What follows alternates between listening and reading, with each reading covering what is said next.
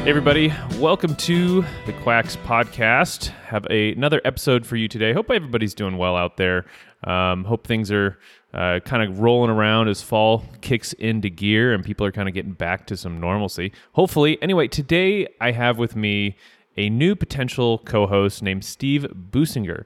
And we have a really interesting subject to touch on, probably something that we haven't talked much about on this podcast in the past, and that's viruses and the nature of viruses and maybe some alternative theories about, you know, what viruses really are, because viruses are this really interesting thing. So we're going to jump into that. Uh, before we do, Steve, do you want to tell the audience just a little bit about yourself, uh, kind of how you got interested in health-related things, and uh, we'll go from there. Yeah. Um, so about two thousand twelve, I was um a truck driver and was listening to a lot of podcasts, and I heard Dave Asprey on one of them and just became interested in his he kind of like systematized he had like a narrative that that could um explain a lot of things, and so I just um got interested in things from there. And about like a year, I start. It, his forum was a really good place. People would talk about a lot of different things, a lot of different people.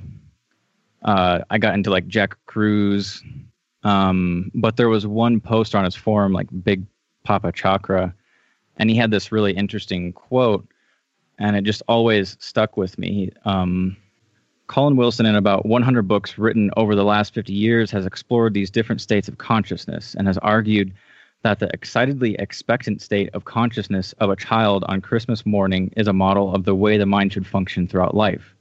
He believes that true perception sees a world full of potential and beauty, and that it is the practical, everyday consciousness which is diluted. Hmm. So that quote just like really grabbed me and always stuck with me. And so I was like, you know, who is this Ray Peat guy? You know, it took several years to kind of like come around to the Ray Peat perspective, but I mean, now I'm enjoying it. There's lots of like room, and it's, you know, uh, a very expansive way. A lot of um, other like, you know, diet gurus seem pretty dogmatic in comparison, very like constricted. Mm. Uh, you have like the set things, and then that's it. Like, there's not really a lot of potential for growth. So were you interested in it from more of like a theoretical sense, or were you dealing with health problems that you were trying to solve? Definitely more of a theoretical sense. I didn't really have any major health problems, although I definitely feel like my my health is better today uh, than it used to be. Uh, I so when I was into like paleo and and Dave Asprey and stuff like that, I you know was excited and was kind of like an evangelist for for stuff, you know, telling people about, you know, low carb. And what you find is that a lot of people aren't really open to that. And I realize that it's because like nutrition is basically like my hobby. Sure. All right. Well, that sounds cool. Let's, uh, let's dive into the viruses and stuff. All right. I think the easiest place to start is with Aajonus Vonderplanitz, uh, because his lecture on viruses is what, what really made me start to, to question everything. So who, uh, his who, big, who is this Aajonus guy? Like, is he a doctor, or, or what is he? Uh, he doesn't have any um, official credentials, as as far as I know. So is he just kind of like study viruses, or, I mean, what? Uh, I don't know. I guess I'm just. Uh, I mean, I've seen no, some of his stuff before, but I I don't remember off the top of my head what made him kind of like a virus guy. Well, I'll explain his his interest in in viruses in a moment, but okay. Um, basically, he's kind of, uh, I guess you could almost call it like a, like a, a first wave or maybe even second wave health guru. He uh, basically healed himself of cancer using raw foods. Okay, interesting. Um, and the other thing to note about him too is that he he was a big like uh, I guess what you call like like medical freedom advocate. Like he's he's the reason why you're allowed to to buy raw milk in stores in California. Oh wow, that's pretty cool. Yeah, I, I have a lot of respect for him.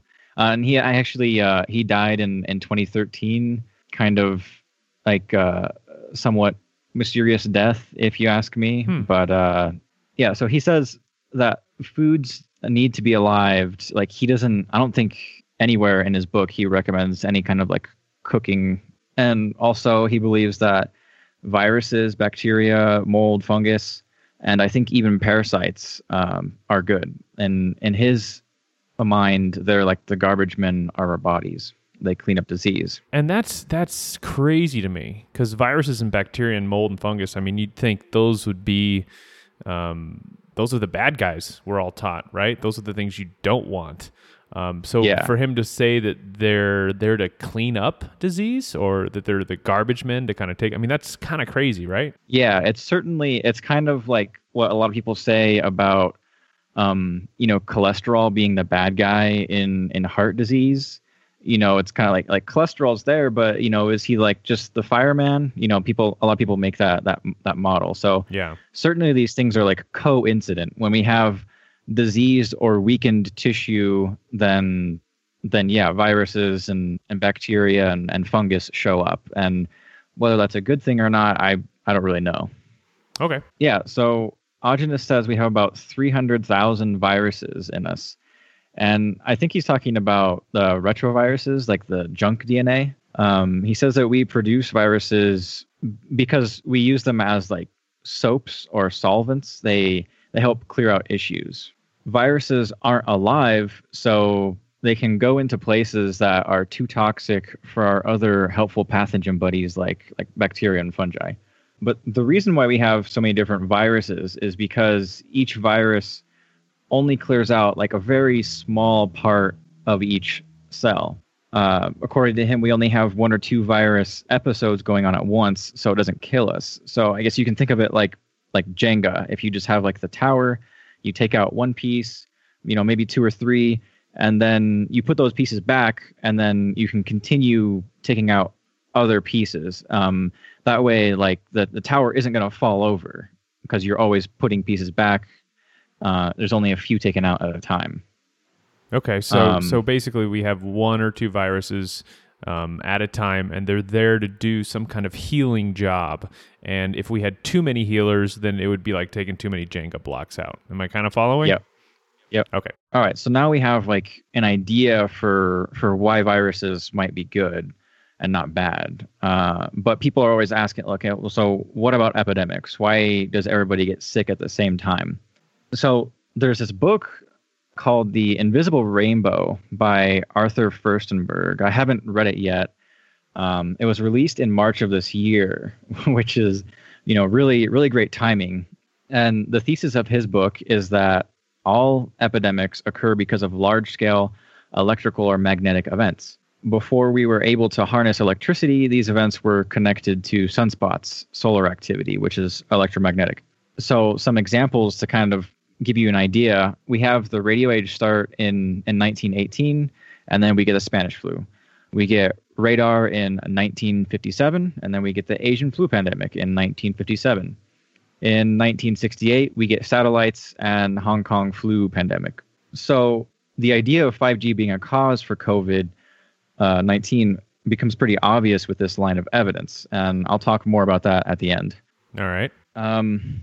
Well, if I so if I could just... if I could just say one quick thing about that real quick, it it does seem like the people I know who are in some kind of high E M F environment tend to get sick more often, and it's just my layman kind of observation.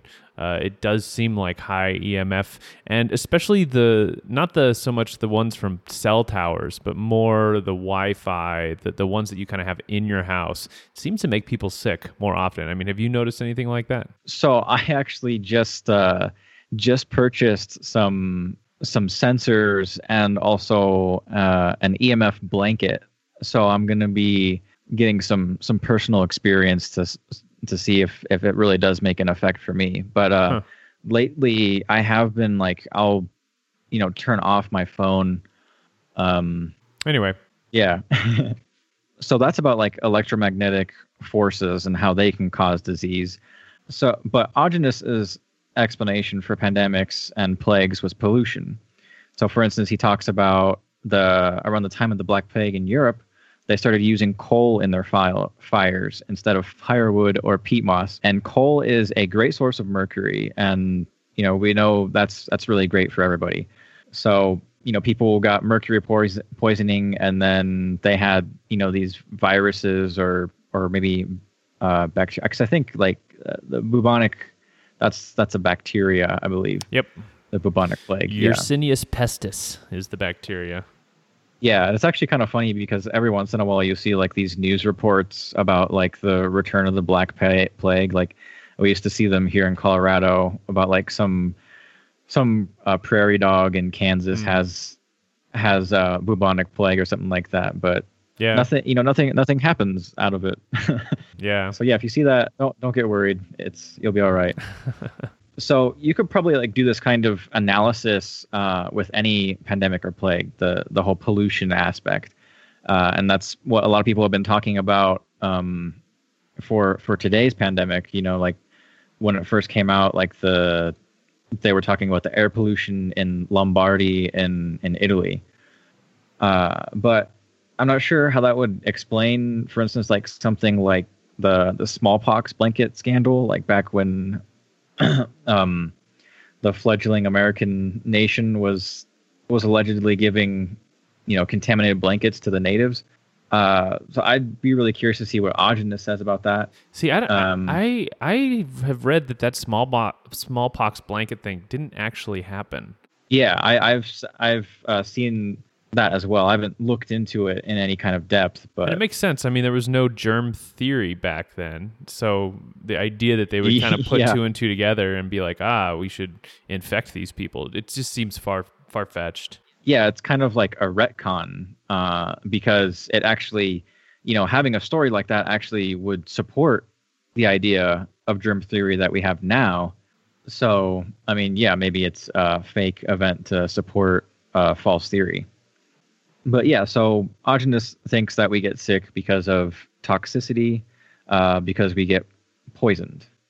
So Ray's perspective is that the immune system has an image of itself, and whenever anything disrupts that image or ruins the integrity of it, that's when you get inflammation and the immune system response.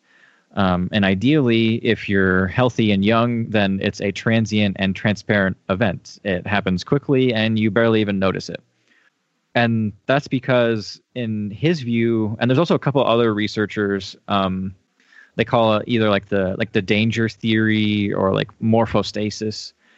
Um, and and in, in this view, the immune system is responsible for remodeling our tissues when they lose integrity and become unhealthy.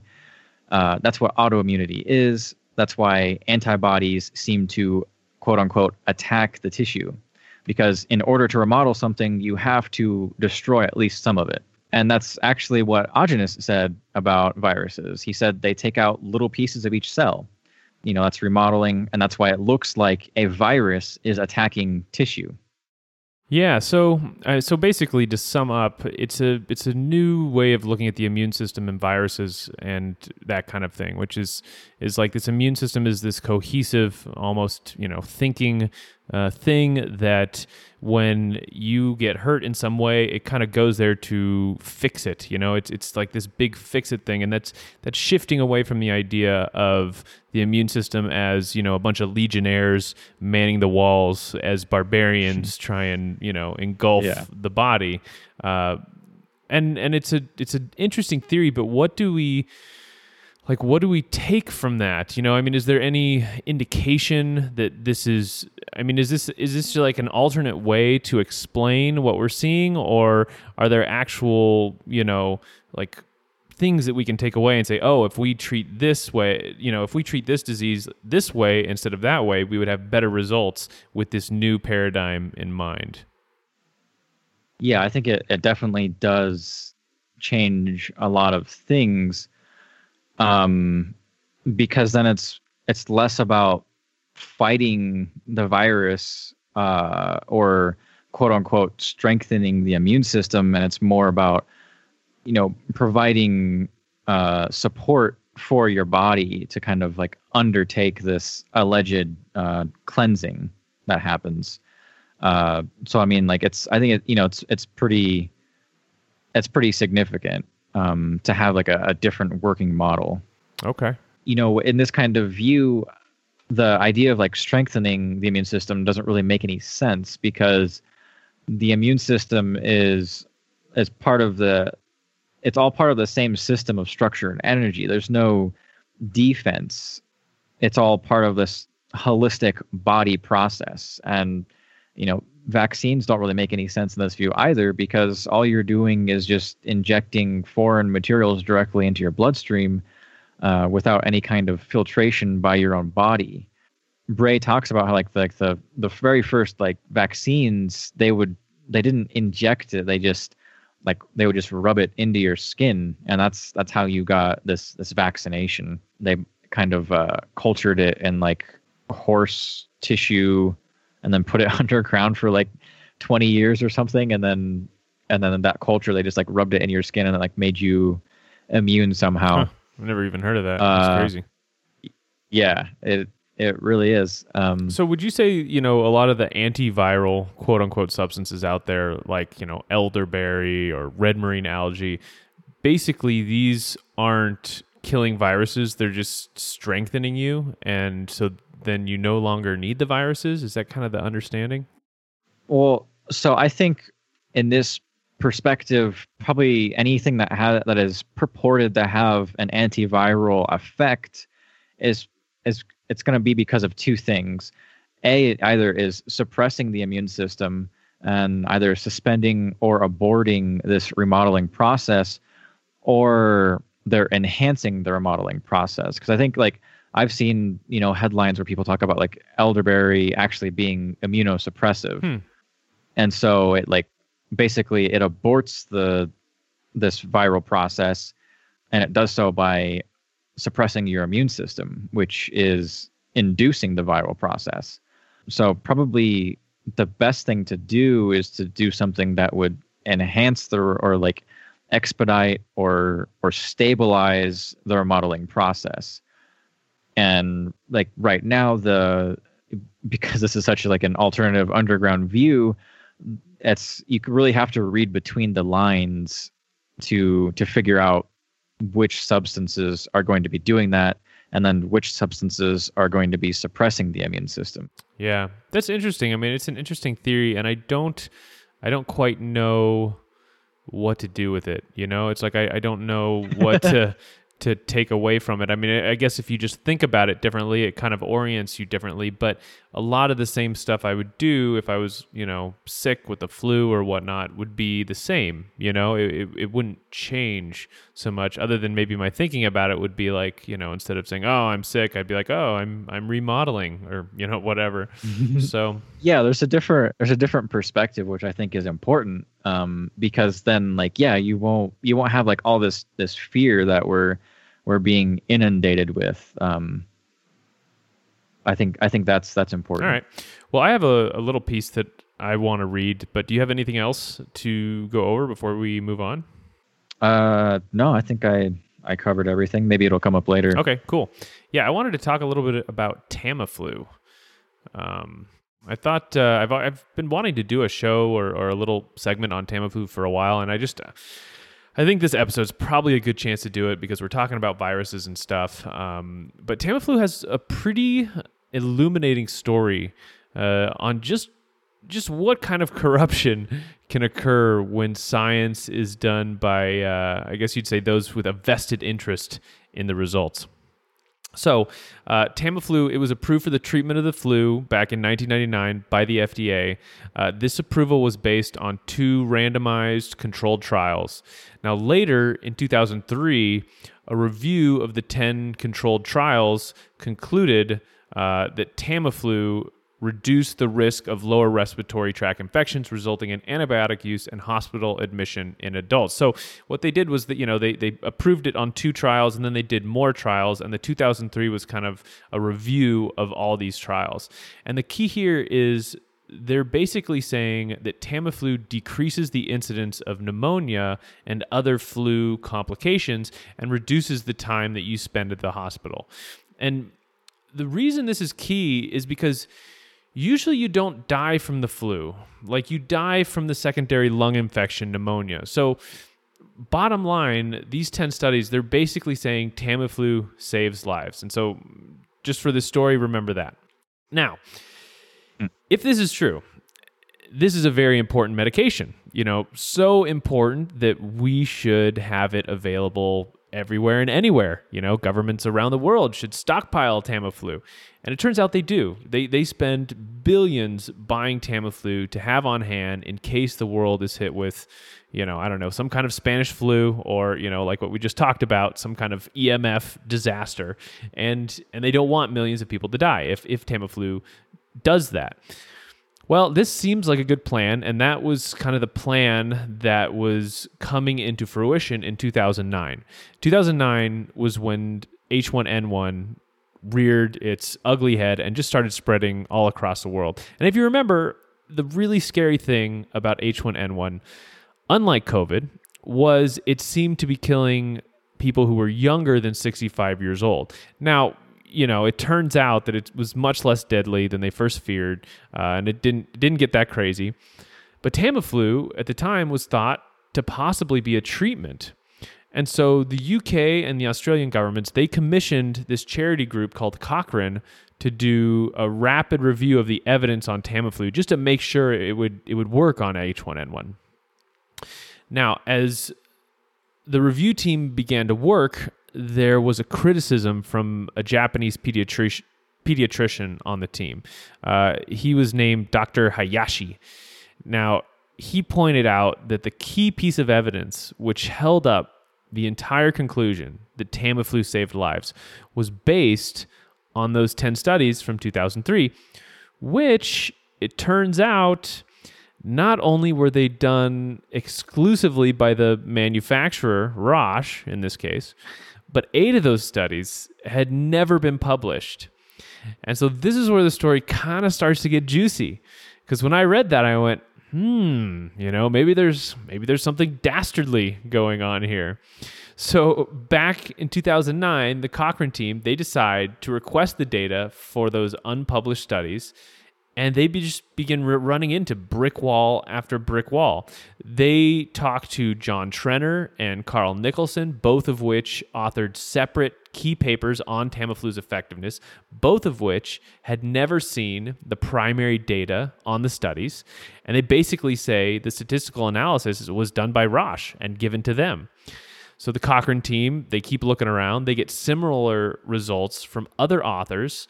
Uh, and so they... they decide to request the data from Roche themselves. You know, in December of two thousand nine, they say, hey, we, we want the, the data. So Roche says they'll give them the data if they sign a strict secret confidentiality agreement, which Cochrane, of course, you know, they refuse. And at this point, Roche is starting to get some public pressure. So in a press statement, Roche says, you know, we're going to release all the data. We're going to release all the study reports. Uh, You know, everything's going to be fine. We're super open. But, but behind closed doors, they're refusing to give any data on the Tamiflu's trials. And and this goes on for three years. Now, before I go on in the story, I just want to mention one thing, which is I am getting a lot of this information from this website called B M J dot com, which uh, was spearheading this news story on Roche and Tamiflu. So they get, you know, all the credit for figuring this stuff out. So they were publishing stories about Roche's refusal and, you know, them demanding the primary data. In two thousand twelve, B M J really starts turning up the heat, and they they put on more pressure to get that data, and some really startling discoveries start to emerge. So first, the World Health Organization recommended Tamiflu without vetting the primary data. The C D C was encouraging the use and stockpiling of Tamiflu based on those ten Roche-funded trials, but they had not seen the underlying data. In fact, it doesn't seem like really anyone had seen the data in any government organization. So in two thousand thirteen, B M J and Cochrane, their efforts finally pay off. Roche releases the study reports to them, and by April two thousand fourteen, the data had been all reviewed. And, I mean, can you guess what they found? After the review, the study showed that Tamiflu did not have any effect on flu complications or infections. In fact, its big tagline benefit, like the thing that it was, you know, they said, hey, take Tamiflu because of this, it was that it lowered the time you had the flu by a whopping seventeen hours. seventeen hours. So not even a full day. And not only that, the review noted that the side effects of the drug may be worse than what they first thought. So that seventeen hours was going to cost you uh, nausea, vomiting, rarely maybe even psychiatric effects like delirium and hallucinations. And in children, an increase in suicide. There were like one hundred kids or so who had taken Tamiflu, and, and it was uh, attributed to be part of the cause of, of a suicide. So understandably, you know, this this caused a ton of uproar. And the silver lining, I guess you could say, is that just after all this happened, you know, policies were put in place making it much easier to gain access to patient-level study data. I mean, that was the big thing. The the uproar was, we should have had this study data. Why wasn't it, you know, why was it kept from us? And so that's the silver lining, is now study data is easier to get upon request. But there are a few really crazy things about this story that I do want to highlight, which is, first, the C D C still recommends stockpiling Tamiflu and says it's effective. I mean, that that's pretty nuts. The second thing is, by Roche stonewalling and delaying on releasing the data, they probably made billions of dollars. Like the patent on Tamiflu, it ran out in two thousand sixteen. So by just delaying a bit longer, a few more years before the truth came crashing down, they could get just about the full life of that patent out. And I, I wanted to get an idea of how much money they actually made. So I found uh, that Tamiflu was the ninetieth best-selling drug in two thousand thirteen. And in two thousand eighteen, they had around four hundred million dollars in sales worldwide. So you can imagine, you know, before the patent ran out, they were probably printing money. They were making a good deal more than four hundred million dollars per year. So anyway, I mean, that's it's kind of a crazy story, and stories like this can sometimes kind of get me down. I don't know about you, but when I think of just like evil people getting away with this, it kind of makes me depressed. But the the cool thing is, just this year in January, uh, a United States whistleblower suit was brought against Roche for one point five billion dollars. Now, that suit's probably going to take one hundred years and won't get back a fraction of the money they made on Tamiflu, but you know, at least it's something. One of my friends actually suggested that what Roche should do is just sell Tamiflu and all of its, you know, rights to some other company and somehow transfer the lawsuit to them. And this company has like, you know, two thousand bucks in their bank account. Anyway, that would that wouldn't be a bad idea uh, if you're the mustache twirling type. Now, the other silver lining in Tamiflu is it probably doesn't do. It probably didn't do all that much harm, you know, at least compared to other stories like this. Like it, it wasn't Vioxx, where it kills, you know, tens of thousands of people, maybe hundreds of thousands. I mean, it was it was basically just a drug that did kind of something and had enough smoke and mirrors to uh, bilk the, you know, the major governments around the world out of billions of dollars that, you know, they spent stockpiling this useless thing. And I was I was talking with my roommate about it and why this happened. And we were trying to kind of figure out, you know, what were the motivations and stuff. And I thought back to the nineties, which were such this huge boom in biotechnology. I mean, I was young at the time, but I remember it was just an era where there was a drug coming out for everything, you know? I mean, it was like there was no horizon that that we could not go towards. There was no there was no stone that we could not, you know, look under and find some cure for something. So in nineteen ninety-nine, you know, there was a lot more trust in the system. And I bet the F D A, they just didn't look too hard at a new drug for the flu. And and and not only that, I mean, it gave governments around the world the ability to say, look, you know, we're doing something. We're prepared for the flu in case of a pandemic occurs. I I mean, I remember in two thousand five, George Bush, he made a speech at uh, the National Institute of Health where he said, you know, he was asking Congress for more money to put towards antivirals like Tamiflu. So, I mean, it was it was a scam. It's kind of like uh, how you, you they have like this saying, you don't get fired for hiring I B M. That's right. That's right. You know, I mean, it was it was a scam, but it was kind of a scam that the scammies wanted to be true and made them look good. And and even today, years later, you know, after the scam has been revealed, like, hey, Tamiflu is a scam, pretty much.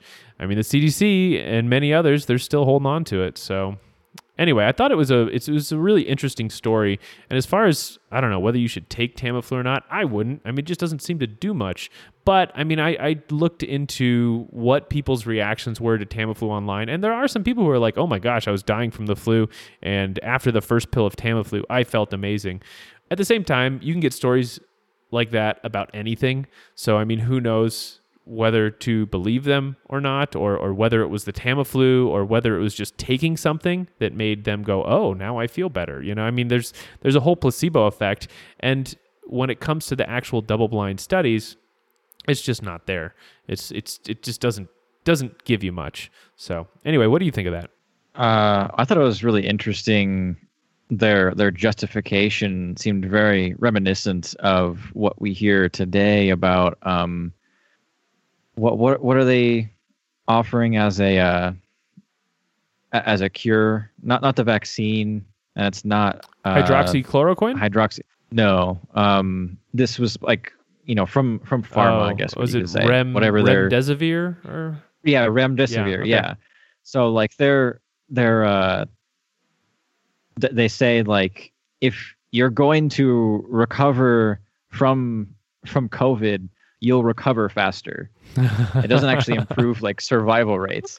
So it's like this the same contorted re- reasoning where, you know, it's it's really not a benefit. But, you know, it's like it's kind of like playing with uh, statistics to kind of get the to get them to, to fit your narrative. Yeah. And and who knows whether it's true. I mean, in this Tamiflu case, they, they just straight up lied about, you know, less pneumonia, less lung infections, you know, they they, they just, that was just not true. I mean, the, the part that was true was that, hey, it's going to shorten the time of the flu for you. Now, seventeen hours, whether that's worth the potential side effects, I you know, that's that's the question. It's always it's always a question of risk and reward. I mean, sometimes people get so caught up with what's true and what's um, false and what's logical and, you know, what story makes sense and stuff. But a lot of times you, it's better to just take the perspective of, like, what are the risks here? What's the rewards here? And and if you look at it that way, you can know what to do in a much better sense than trying to figure out the truth with people who are obviously do not have a ton of scruples uh, in saying, you know, whatever serves their agenda. Yeah, it's the pharma's... Uh a great cash cow. Definitely. All right, man. Well, I, I'm kind of, I'm spent. I don't have anything more. Is there anything else you want to add before we go? Uh, just, uh, happy to be on and, and glad to, to talk about this stuff. Cause I think it's, it's really fascinating. Um, and I'd like to see what other people think about it. Yeah. Well, definitely, uh, people let us know, let us know what you think. Send us an email at quacks podcast at gmail dot com. Uh, you can also go to the website, quacks podcast dot com, and leave a comment on the show itself. That's under the podcast tabs. Uh, and just let us know what you think. Uh, we appreciate the listen, and we'll see you guys in a couple weeks. Be well.